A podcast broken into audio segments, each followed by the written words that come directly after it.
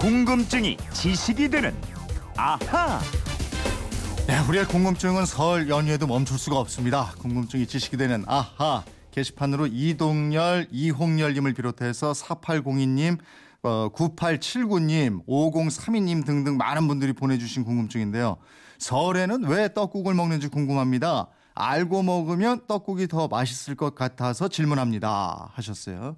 설날에 먹는 떡국. 아, 기가 막히죠, 맛이. 김초롱 아나운서와 함께 알아보겠습니다. 어서 오세요. 안녕하세요. 김초롱 씨는 떡국 좋아합니까? 그럼요. 먹는 거 제가 싫어하는 거 봤어요. 떡순입니다, 제가. 그 떡국의 비결이 있습니까? 그 집안만에? 일단 사골 국물을 뽀얗게 우려내고요. 예. 예, 그리고 고기를 많이 넣습니다. 어, 저는 여기다 만두 넣어야 맛있던데. 아, 맞아. 떡만 넣고. 예. 옛날에 그리고 저는 저 나이 먹고 싶어 가지고 어렸을 때 빨리 예. 어른 되고 싶어서 아. 떡국을 막 세 그릇씩 먹고 막 그랬어요. 예. 예. 떡국 먹어야 나이 한 살 더 먹는다 그랬죠. 저는 뭐 2004년부터 그냥 20살에 멈춰 있어요. 예. 알았어요. 진도 나가 주세요. 예. 알겠습니다. 오늘 궁금증 해결해 보죠. 떡국. 이거 뭐 하여간 나이 더 먹는 거 하고 이 떡국 한 그릇 먹는 거 하고 계속 이렇게 비교를 하고 그랬잖아요. 우리가. 그렇죠. 예. 그런데 이 떡국을 첨세병이라고 불렀던 거 아세요? 몰랐어요. 더할 첨에 예. 나이새, 떡 병, 첨세병이라고 불렀습니다. 어. 또 상대방 나이를 물을 때 이렇게 말했죠. 아니, 당신은 떡국을 몇 그릇이나 먹었어? 이렇게 음, 물었는데요. 네. 이 떡국이 새해 첫날에 먹고 새찬이기 때문에 그렇습니다. 어. 근데 설날 차례상에 매, 즉 밥을 올리는 집도 있습니다만 대부분 떡국 올리잖아요. 예. 근데 차례가 끝나면 후손들이 이 떡국 먹고 맛있게 이제 먹으면서 얘기하고 이랬는데 왜 밥 대신에 떡국을 먹은 걸까요? 그러게요. 이 떡국 떡이요. 가래떡으로 만들잖아요. 네. 가래 떡이 길쭉하게 생겼죠. 음. 이것이 무병장수랑 풍년을 기원한다는 의미를 담고 있고요. 네. 그리고 설날 새해 첫날이 천지 만물이 새로 시작되는 날이잖아요. 네. 뭔가 청결하고 신선해야 하는데 이 가래떡 색깔이 하얀 것이 그 의미하고도 잘 맞은 겁니다. 아, 그런 뜻이 있었군요. 예. 근데 떡국떡은 또 동그랗게 썰었는데 거기에도 뭐 뜻이 있나요? 있어요. 그 둥근 모양이요. 예전에는 엽전을 썼죠. 예. 돈 모양이랑 닮았다 그러는 설이 있고요. 아. 예, 또 돈, 재물이 풍족하게 바라는 소망에서 그랬다는 겁니다. 예. 또 가래떡을 만들기 위해서 시루에 찐 떡을 가늘고 길게 늘려서 뽑아내잖아요. 네네. 이것 또한 재산이 쭉쭉 늘어나라 이런 바람이 담겨 있다고 합니다. 야, 그런 뜻이 있었네요. 예. 결국 장수하고 부귀를 바라는 소망이 떡국 한 그릇에 담겨 있다 이건데. 그렇죠. 우리 조상들이 그러면 이 떡국을 언제부터 먹기 시작했을까요? 정확히 언제부터 먹기 시작했는지는 알 수가 없습니다. 다만 이 최남선이 1946년에 쓴 조선 상식 문답에 보면요 힌트가 나와요. 음. 설날에 떡국을 먹는 풍속은 매우 오래된 것으로 상고 시대 신년 제사 때 먹던 음복 음식에서 유래된 것이다. 네. 이렇게 나와 있고요. 음. 그러니까 떡을 주식으로 먹던 때의 관습이 지속됐다는 해석이 있습니다. 네. 또 1800년대 초반에 쓴 열량 세시기와 동국 세시기에서는 이렇게 말하고 있어요. 떡국은 정조 차례와 세 찬에 없으면 안 될 음식으로 설날 아침에 반드시 먹었으며 손님이 오면 대접했다 이렇게 돼 있습니다. 음. 그러니까 적어도 고려 시대 이전부터 있었을 것으로 추정이 됩니다. 추정이네요. 그러니까 정확한 시점은 모르지만 역사적으로 아주 오래됐을 것이다 이렇게 돼 있네요. 그렇죠. 예. 또 설날이 되면 임금이 사는 대궐에서 일반 서민 민가에 이르기까지 모두 다 떡국을 끓여 먹었는데요. 예. 그래서 섣달 금음날이 되면 방아 찌는 소리가 마을마다 집 집마다 아주 요란했다고 음. 합니다. 섣달 금음이면 바로 오늘이잖아요. 그렇죠. 요즘은 가래떡을 방앗간에서 기계로 뽑는데 옛날엔 기계 없었잖아요. 그럼 그때는. 어떻게 가래떡을 뽑았을까요? 그러니까 기계가 발명되기 전에는 안반이라고요. 네. 그 민속촌에 가면 볼 수 있는 거예요. 그떡 맺히는 거 기억나시죠? 예, 예. 그 떡대 떡 치는 나무판이 있고요. 음. 이걸 안반이라고 하는데 안반을 마당에 두고 남자들이 떡매로 떡을 만들었어요. 네. 그찐 맵쌀을 세게 내려치면 친떡이 되는데요. 네, 네. 이것을 손으로 길쭉하게 늘려서 가래떡을 만들었습니다. 아. 또 친떡은 김이 모락모락 나고 뜨거우니까 예. 찬물에 손을 연신 담가가면서 쭉쭉 늘려서 만들었어요. 그 인절미 만들 때하고 비슷하네요. 그렇죠. 예, 인절미는 찹쌀로 만들지만 하여간 가래떡이나 모두 저 쌀 쪄서 그렇죠. 떡매로 치고 그걸 이렇게 틀에서 쭉 뽑는 거네요. 네. 그러니까. 그렇게 네. 만든 가래떡을 뒀다가 굳으면은 칼로 동그랗게 썰거나요. 네. 약간 비스듬하게 어슬하게 썰어서 떡국 끓일 때 쓸 떡을 만들었습니다. 예. 그 궁에서는 임금님께 떡국을 올릴 때는 동전 모양처럼 동그랗게 썰었다 그래요. 아, 요즘에는 근데 다 썰어져 있는 거 사서 떡국 끓이고 그래요. 맞아요. 예전엔 어. 저희 어머니하고 방앗간 가서 그 호호 불면서 떡 가져와서 예. 그거를 좀 말려가지고 썰고 이랬었는데. 맞아요. 승질 급하면 예. 이게 안말 렸는데 막 썰다가 두껍게 되고. 음, 떡국도 근데 지역에 따라서 만들어 먹는 방법이 달랐다고 알고 있거든요. 예. 우선 개성 지방에서는 조랭이 떡국 이거 유명하잖아요. 그렇죠. 이 눈사람 모양 같기도 하고요. 예. 유독 그 누에고치 모양으로 떡을 비틀어서 만든 것이 특징인데요. 그 모양이 조롱박을 닮았다고 해서 조랭이 떡국이라고 불립니다. 음. 그 고려는요 무너뜨린 조선 태조 이성계에 대한 증오심 또 조선의 목을 비틀어 버리고 싶다 아. 이런 뜻에서 떡을 비벼서 만들었다는 얘기도 있는데요. 네. 개성 사람들이 엽전 꾸러미처럼 생긴 이 조랭이 떡국을 먹으면서 집안에 재물이 넘쳐나기를 바랐기 때문에 만들어졌다 이런 이야기도 있습니다. 음. 또 누에고치처럼 그 실이 쫙 뽑아져 나오잖아요. 네. 한 해의 일이 술술 잘 풀리라는 기원의 의미가 담겨 있다고도 합니다. 아, 꿈보다 해몽인가요? 풀이가 여러 가지인데 다른 지방 떡국은 어때요? 예, 충청도는 생떡국이라고 해서요. 가래떡처럼 길게 늘려 만들지 않고 예. 도토리처럼 둥글게 빚어가지고 구 형태로 떡국을 만들었다고요. 예.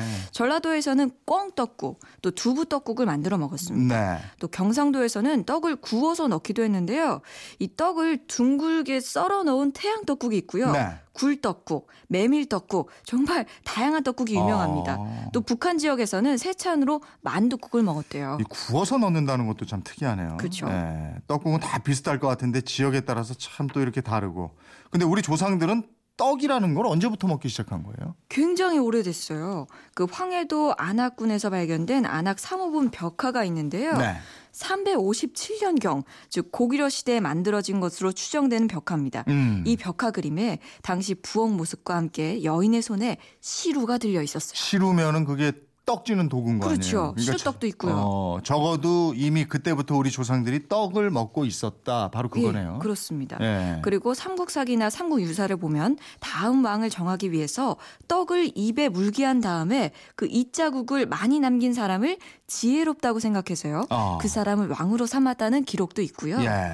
신라 화랑들이 친구들을 만나러 가면서 술과 함께 떡을 들고 갔다 이런 기록도 나옵니다. 아, 그러니까 이게 잔치할 때 보면 조선 시대에도 떡이 빠지지 않아요. 예. 그 호랑이가 그러잖아요. 떡 하나 주면 안 잡아 먹지. 그렇죠. 잔치상의 중심을 차지하기도 하고 그래요. 떡이. 예. 또 조선 시대가 되면 떡이 존경과 감사의 뜻을 담아서 상 위에 가장 높은 모습으로 오르게 됩니다. 네. 이걸 고임떡이라고요.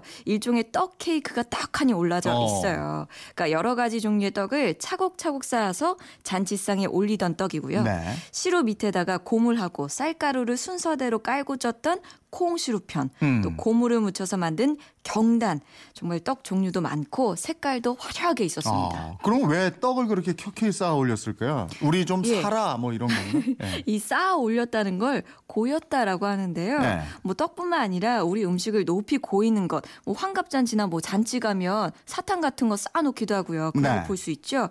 그러니까 그 음식을 먹는 사람의 높은 공적을 기리고 그분 존경한다는 뜻을 지닌다고 합니다. 네. 어찌 보면 음식 하나에도 우리 마음을 담은 거라고 볼 수 있겠죠. 그리고 그 쌓아놓은 떡이나 뭐 사탕이나 이런 이런 것들은 예. 뭐 마을 분들하고 나눠 먹으니까. 그러게요. 또. 예. 떡 얘기 나온 김에 인절미라고 아까 잠깐 얘기했잖아요. 예. 그 찹쌀을 쪄서 콩고물을 묻혀낸 떡. 아우 맛있죠. 이 인절미에도 근데 무슨 사연이 예, 있다면서요? 제가 참 좋아하는 떡인데요. 네. 광해군을 끌어내리고 조선 16대 임금에 오른 인조가 공신이었던 이괄이 난을 일으키자 공주로 피난을 옵니다. 그때 어떤 백성이 인조에게 어떤 떡을 올렸어요. 음. 그 떡을 먹은 인조가 이렇게 얘기합니다.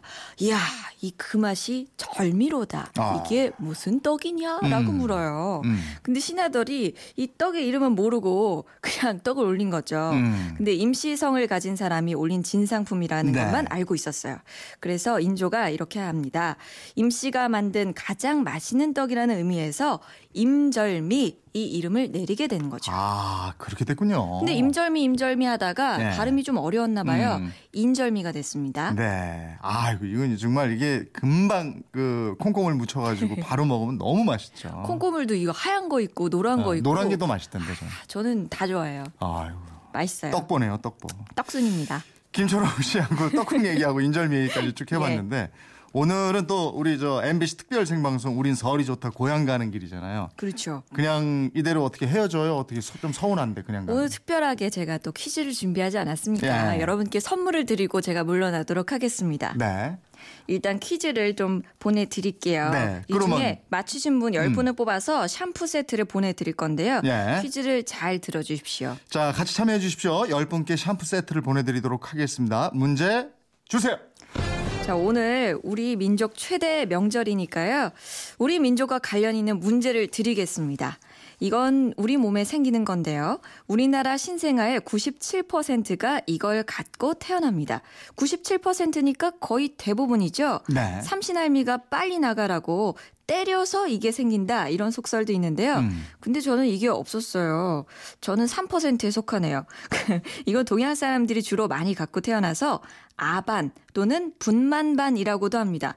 근데 또 서양 사람들은 이게 거의 없어요. 6% 정도만 이 서양 사람들은 갖고 태어납니다. 네. 그래서 미국 같은 나라에서는 우리 한국인 아이 몸에 이게 시퍼렇게 있는 모습을 보고 정말 놀라가지고 음. 아니 부모가 아이를 때렸어요, 학대했어요 이런 신고를 하기도 합니다. 네. 자, 한국인 아이 97%가 갖고 태어나는 이것은 무엇일까요? 보기 있죠? 예. 1번 중화반점, 2번 홍콩 반점, 3번 몽고 반점, 4번 멍. 아. 자, 정답 아시는 분들 문자 보내주십시오. 휴대폰 문자 샵 8001번으로 번호를 찍어 보내주시면 됩니다. 짧은 문자 50원, 긴 문자 100원의 이용료가 있습니다. 네. 10분을 뽑아서 샴푸 세트 선물로 드릴게요. 네, 1번 중화 반점, 2번 홍콩 반점, 3번 몽고 반점, 4번 멍 이렇게 되어 있습니다. 예, 저희- 우린 설이 좋다 사은 퀴즈 주로 엉치 부위에 많이 나타나고요. 사람에 따라서 등이나 얼굴, 목, 정수리, 팔과 다리에 생기기도 합니다. 이건 뭘까요? 정답 아시는 분 문자로 보내주십시오. 노래 한 곡 들을 텐데요. 예. 이게 힌트네. 그죠? 보내주세요. 네. 징기스칸의 징기스칸입니다.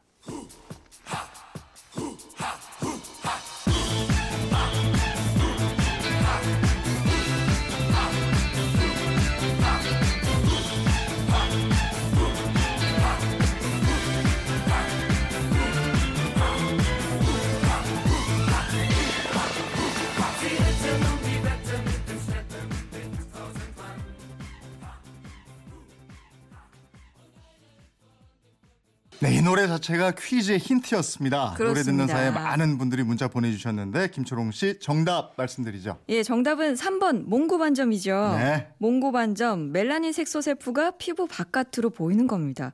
배아 발생 초기에 표피로 이동하던 멜라닌 세포가 진피에 그대로 머물러서 생긴 자국인데요.